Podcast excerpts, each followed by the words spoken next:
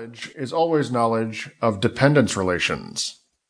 Empirical knowledge can be either direct or indirect, and the same is true of analytic knowledge.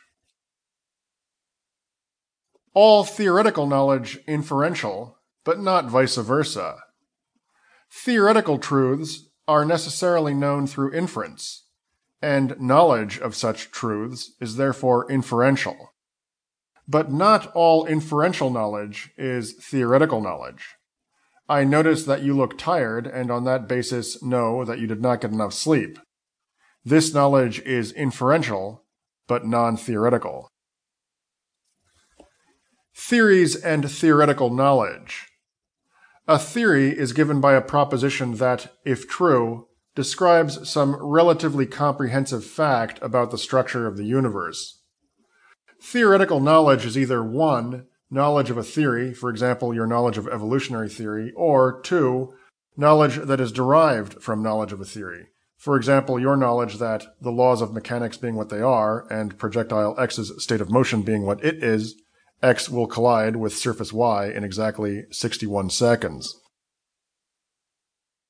All knowledge justified true belief, but not vice versa. If you know it, then 1. You believe it, 2. It is true, and 3. Your reasons for believing it are legitimate. At the same time, given only that it's true and that you are justified in believing it, it doesn't follow that you know it. A broken clock is right twice a day. If your belief that it's noon is based on the readout of a broken clock, it is not knowledge, even if that clock happens to be right and, in addition, you know it to be relatively reliable. Your belief would have been knowledge had you acquired it by virtue of being en rapport with the relevant realities, and the reason it was not knowledge is that it was not so acquired.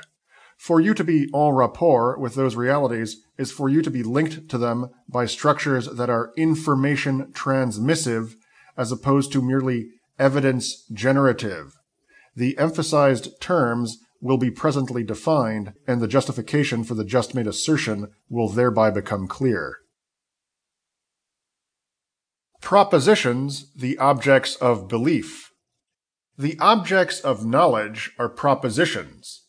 It is not known unless it is believed, and it is not believed unless it is a proposition. One can be aware of non-propositions, for example, rocks, trees, and people, but one does not, in the relevant sense, know them. Rather, one knows truths about them. Knowledge versus awareness. Knowledge is conceptually articulated awareness. In order for me to know that my shoes are uncomfortably tight, I need to have the concepts shoe, tight, discomfort, etc. I do not need to have these concepts, or arguably any concepts, to be aware of the uncomfortable tightness in my shoes. My knowledge of that truth is a conceptualization of my awareness of that state of affairs. To put it another way, there are two kinds of awareness, propositional and objectual. My visual perception of the dog in front of me is a case of objectual awareness, as is my awareness of the tightness of my shoes. My knowledge that there is a dog in front of me is a case of proposition awareness, as is my knowledge that my shoes are uncomfortably tight. Truths, not objects, the objects of explanation.